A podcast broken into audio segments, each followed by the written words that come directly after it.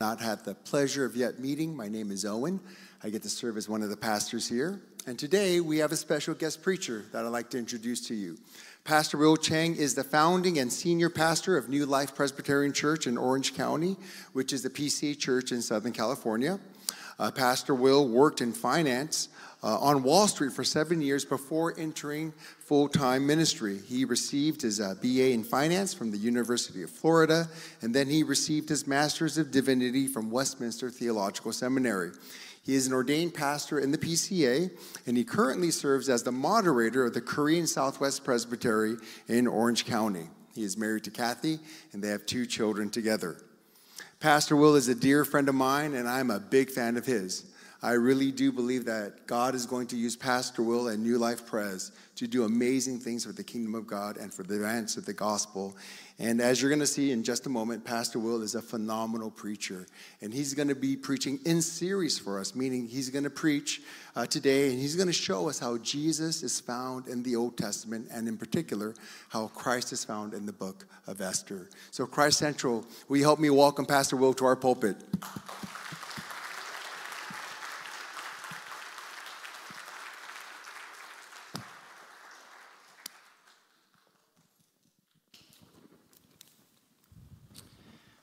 Morning, CCPC. Uh, it's glad, glad to be here. Thankful for the opportunity to be able to uh, preach God's word. But you know, after the wonderful message that Director Sujin gave, I feel like I could just close in prayer. We'd be filled and blessed, and we could all be sent home at an earlier service. But uh, they called me to preach God's word, so I'll try my best to do that. I uh, want to thank Pastor Owen, the session, the diaconate, um, the staff, and the members. CCPC uh, is uh, a church that I don't just uh, thank God for, but also a church that I admire uh, because of the gospel ministry and the work that God is using over here.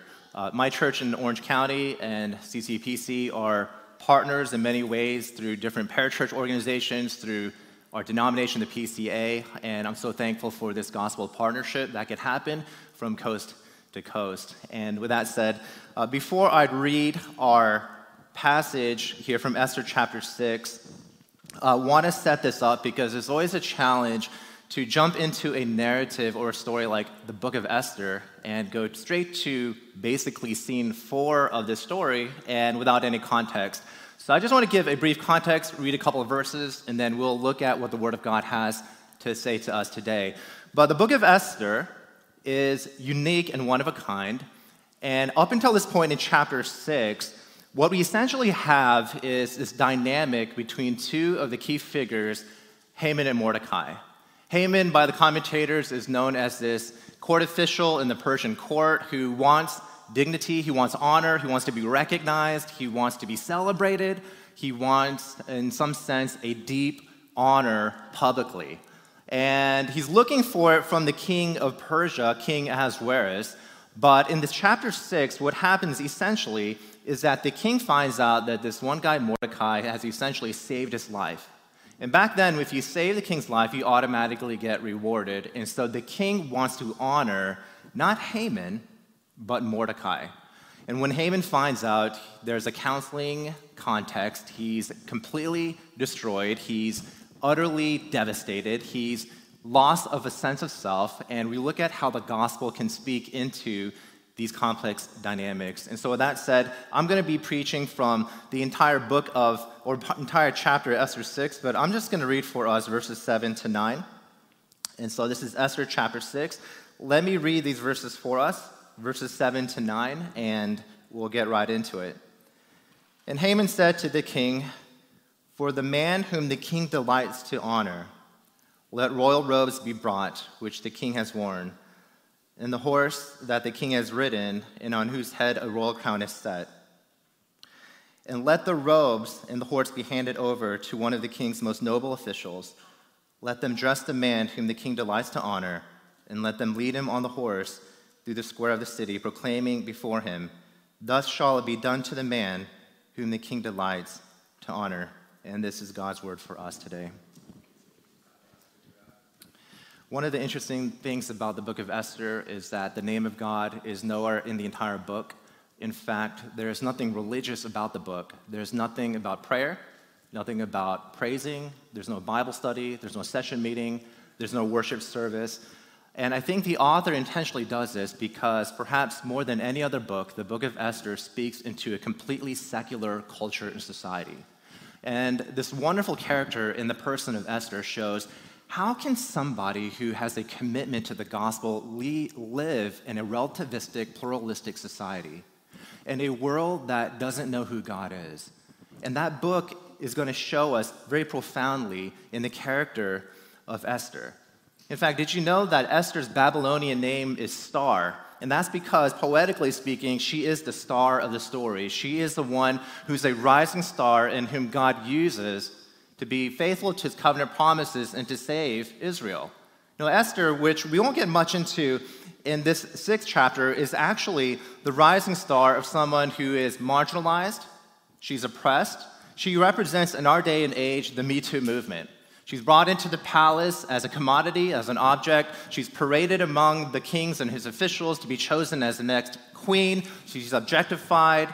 She's demeaned. She's, in some sense, abused. She's sexually assaulted. She is a person who has been completely devastated, and yet she's a rising star in God's kingdom. That's the book of Esther. That's the hero of the story. But in our passage today, friends, we're going to look at Haman, who the commentators call Haman the Horrible, and her cousin, Mordecai. And the passage is interesting. It's ironic, it's satirical, it's comical. There's a complete reversal of people's stories and life fortunes. And what I want to focus on here today is this reversal of stories in this sort of trajectory of going from shame to honor and honor to shame. So, three things very quickly about what the Bible in this passage, in this chapter, shows us about this reversal of going from shame to honor. How we understand honor as being so essential to the fabric of our existence and humanity. First, we're just going to ask what does the Bible say about honor? What is it? Especially in an Asian culture, an Asian church, they always say we're shame based and honor based. Well, what exactly is gospel centered honor? And secondly, whether you're a believer or not, if you're skeptical and you have questions about Christianity, or whether you've been growing up in the church for years, why is honor so needed to make life work? Why do you need honor? And I'm going to try to make a case for this. And then lastly, where do you get it? How do you get honor that will make your life flourish, even between parent and child, between husband and wife, between coworker and boss, employee and employer? Honor can make your relationships flourish as long as it's centered upon the gospel of Jesus. So let's look at this really quickly. First, what is biblical honor? What is it? Well, we're given a clue in the passage because honor is all that Haman, a royal court official in the kingdom of Persia, in the palace of King Ahasuerus, that's all he wants. He's chasing after honor. We know this from verse 6. Whom would the king delight to honor more than me? This is Haman speaking. That's what he wants. He's thinking to himself.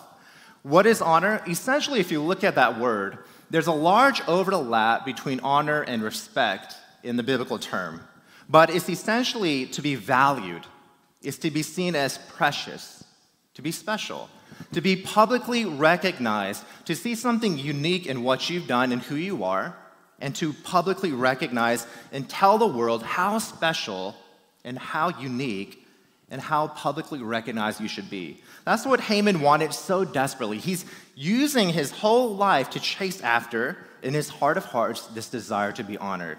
It's all about honor, and we see the dynamics of this in the passage today. The chapter, in fact, is all about honor. Now, this is sort of surface level, but in your Bibles, the subheadings oftentimes say the king that honors Mordecai. And in commentaries, and one in particular says this section is about the man and the king who he delights to honor.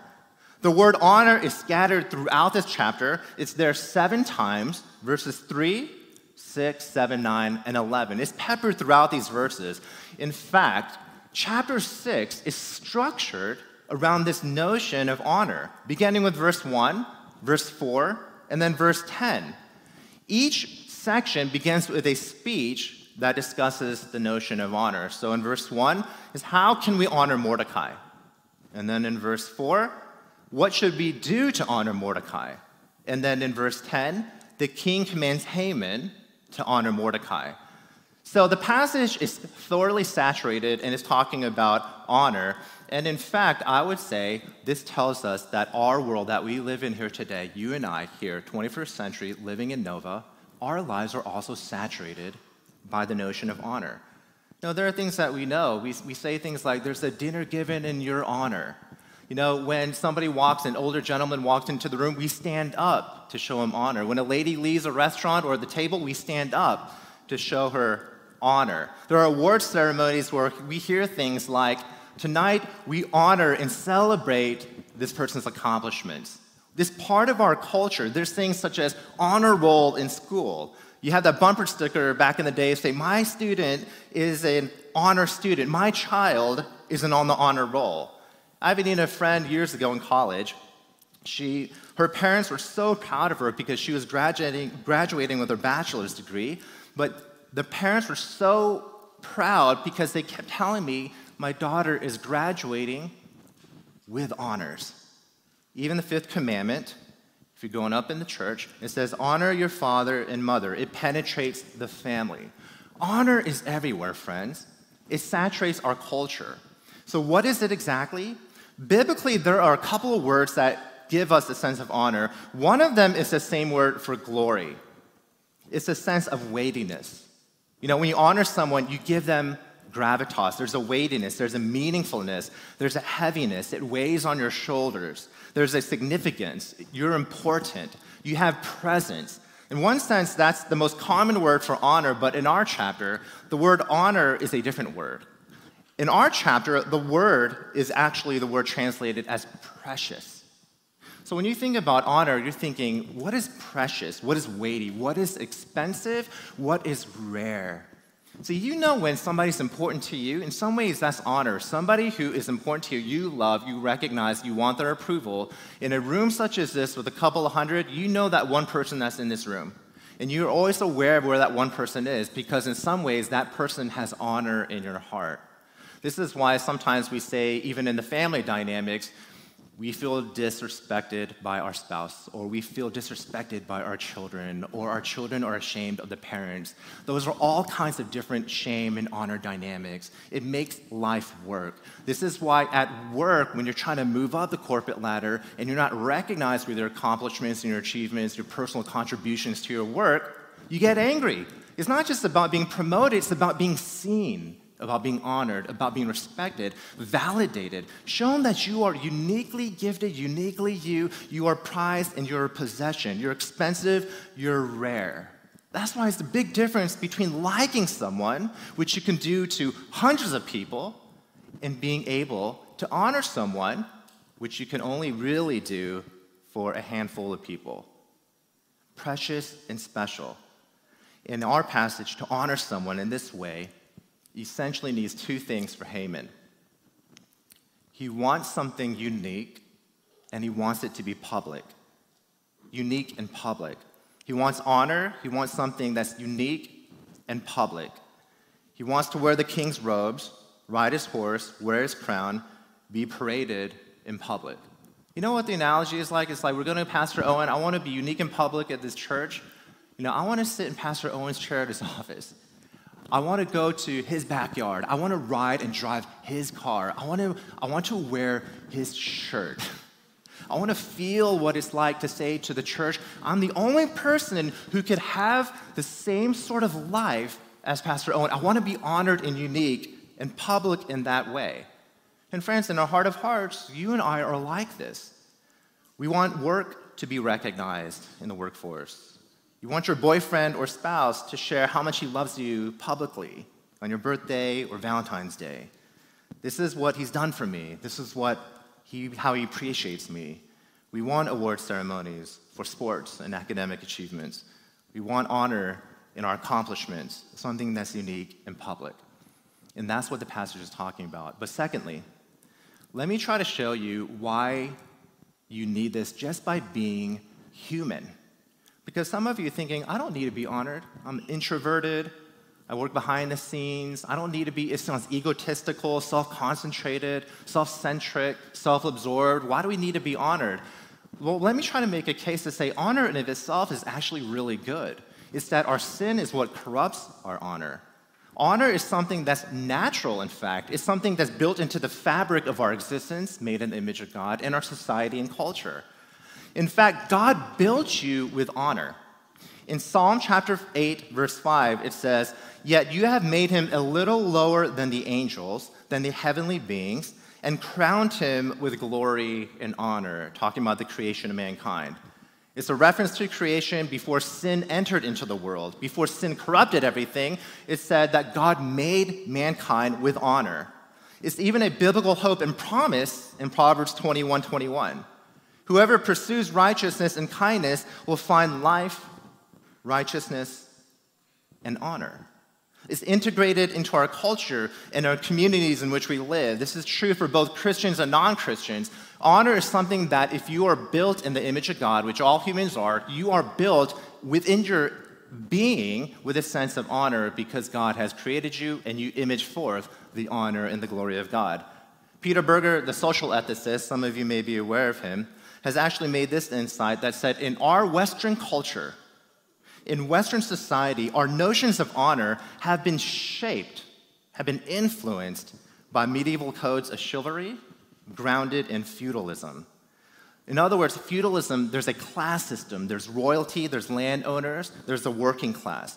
And society has placed a value in which class that you live in. And Berger is saying our culture here in Western society has significant grounding from this feudalistic idea. It's similar to today. There's nobility in England, there's military, there are traditional professions that we always honor a little bit more if you're honest with yourselves. You, you honor traditions and professions such as law, such as medicine. Our culture places a lot of value in what class you're in, what college education that you have, what pedigree that you have on your business card, your resume, what high school that you go to.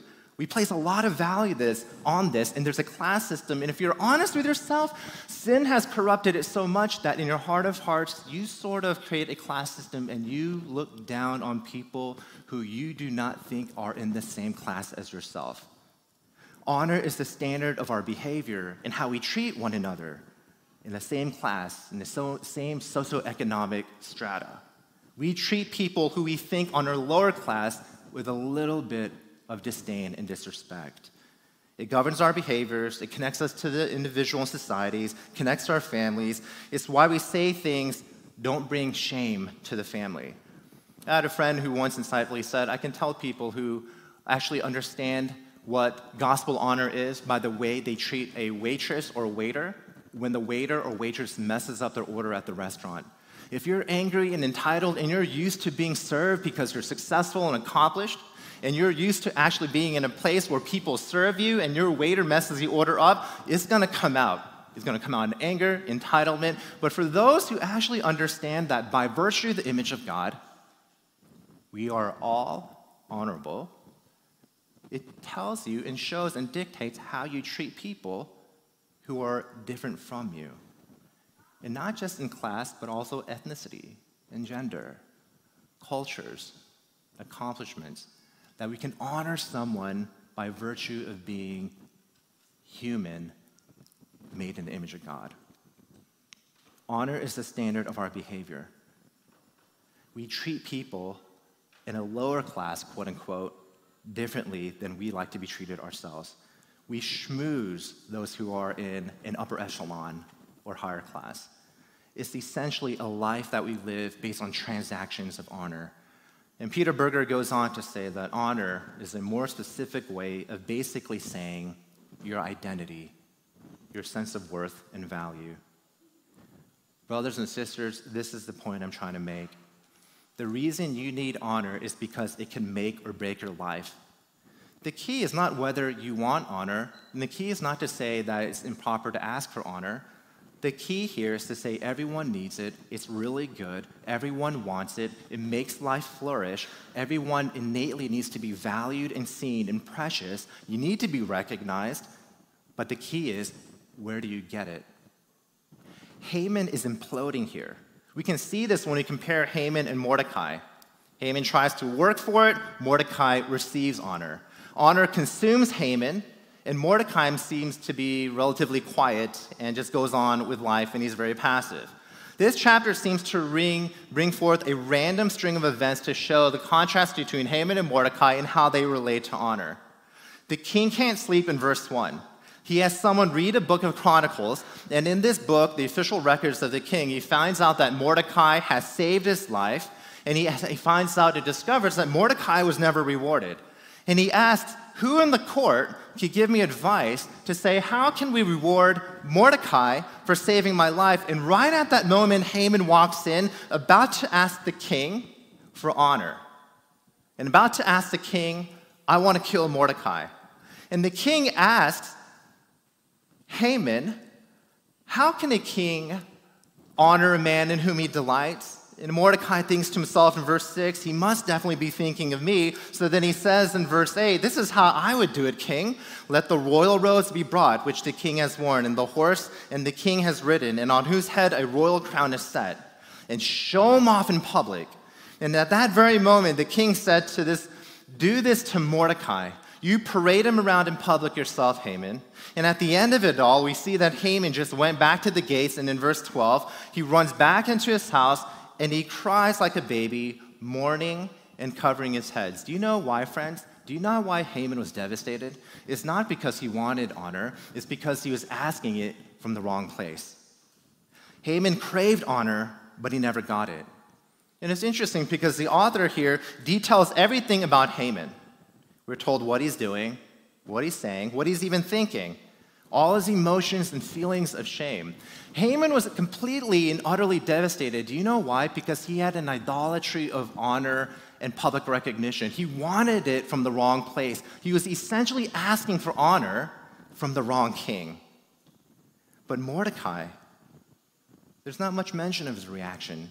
He's the one the king delights to honor. He gets paraded around, he gets all the accolades, he gets all the recognition. There's nothing about what he thought or felt. There's nothing here, even if he felt honored or not. Do you know why? Here's the point that I'm trying to make.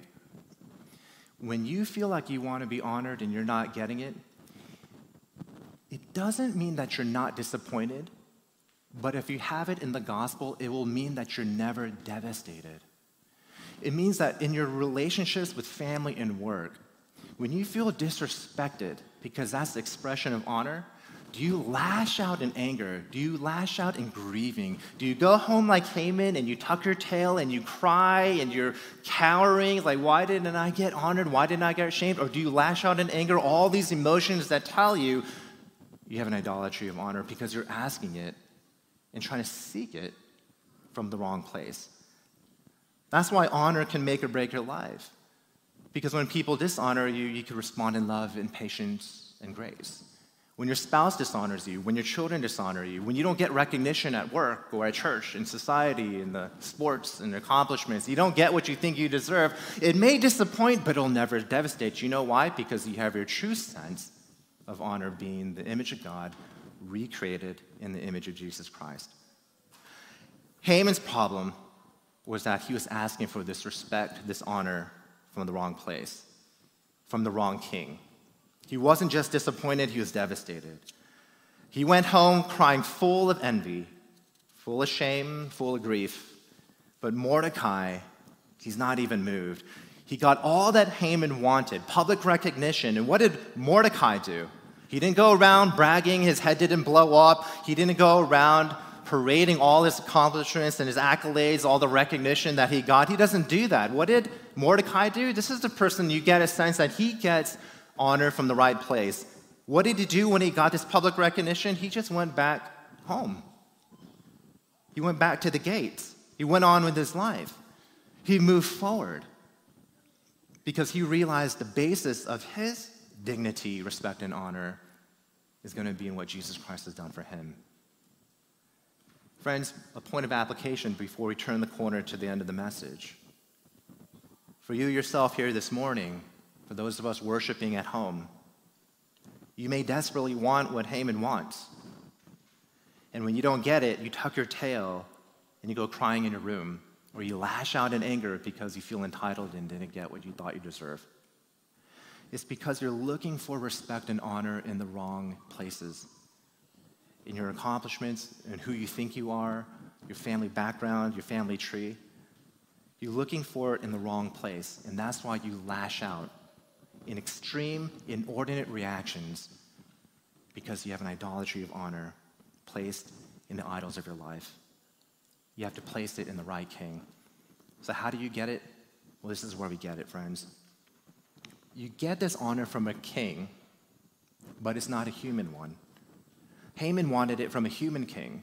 And your human king may be your work, your children, your best friends, the opposite gender and dating.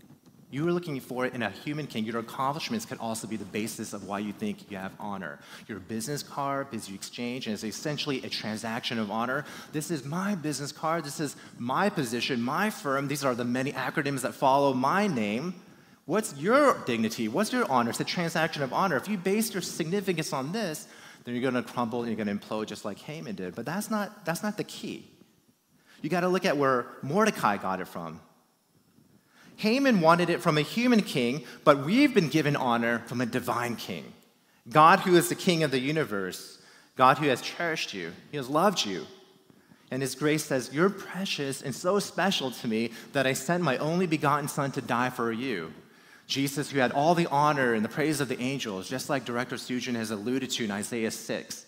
And he came down into shame and took on human flesh and he died a criminal's death. He went from honor in the infinite level to shame to an infinite level as he died upon the cross for a criminal's death to bring you and me, who were born into dishonor, so that we could stand in his place of righteousness and glory and honor.